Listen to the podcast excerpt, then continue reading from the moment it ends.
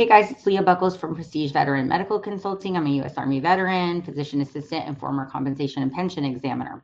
So I want to come on today and discuss 50% ratings for sleep apnea and what does that mean, right? So remember that ratings are always subject to change, but right now I'm going to talk about what it what ratings currently show. I know there's been a lot of talk about this one being proposed for change um, specifically over the past year or so. Um, everybody's been kind of talking about it, but as of the time of this recording, that nothing has changed.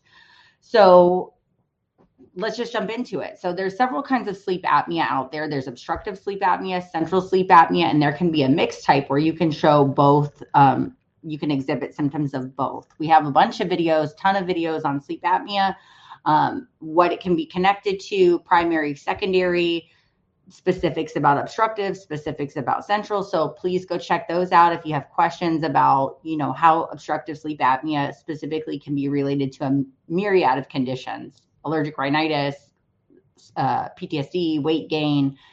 Um, we've got one about central sleep apnea and TBI. So check those out if you haven't seen them already.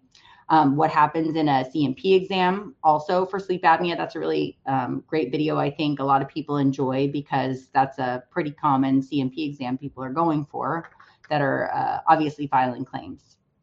So obstructive sleep apnea and central sleep apnea, mixed sleep apnea. So let's talk about those rating percentages. So it's under you can you can look this up in the 38 Code of Federal Regulation. It is assigned a rating of 0, 30, 50, or 100%.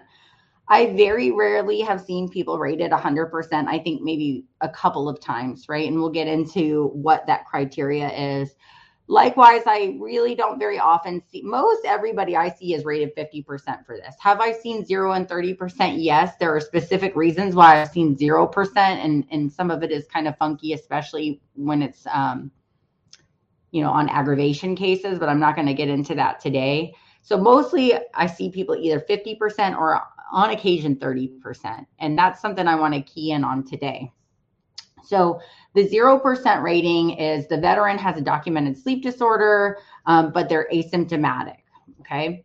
There's also conditions that are rated analogously to sleep apnea on that same rating scale, but I don't want to get into those either. And we see more of those, uh, like hypersomnolence and things like that, at the 0% level.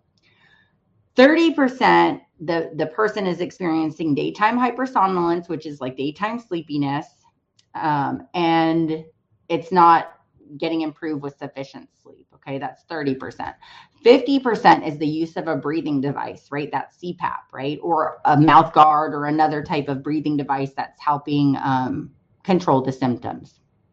And then the 100% level is that the veteran has chronic respiratory failure with carbon dioxide retention, re- requires a tracheostomy, or has cor pulmonale, which is um, a dysfunction in the heart, an enlargement of the right side of the heart due to um, a respiratory condition.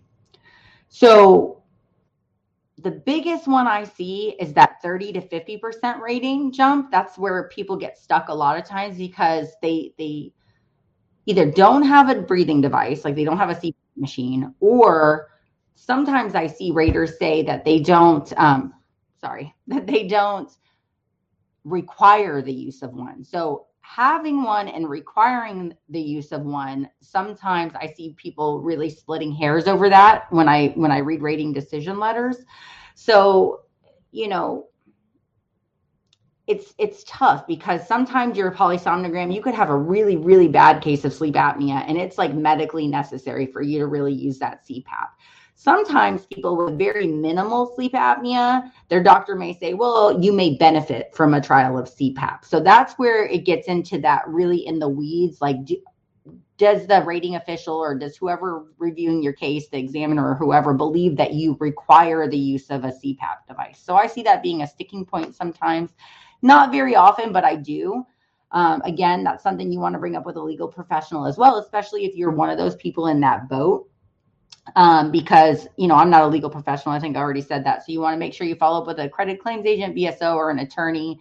Um, and if you don't know where to find one, I've got another video out here that shows you. You know, you can go to VA.gov and there's a search tool where you can find an accredited legal representative to to assist you with the administrative side of the house, right? So on that DBQ, there's going to be a check block for does the person re, you know need a breathing dev- a breathing assistive device like a CPAP or whatever. So that block being checked is generally what's going to help determine what that rating is, okay? If you get service connected for it. So short and sweet. I hope you guys enjoyed that. Um, again, that CPAP device or that breathing device is that key for that 30 to 50% rating most of the time from what I see. Um, I hope you guys enjoyed today's video and I will talk to y'all soon. Thank you.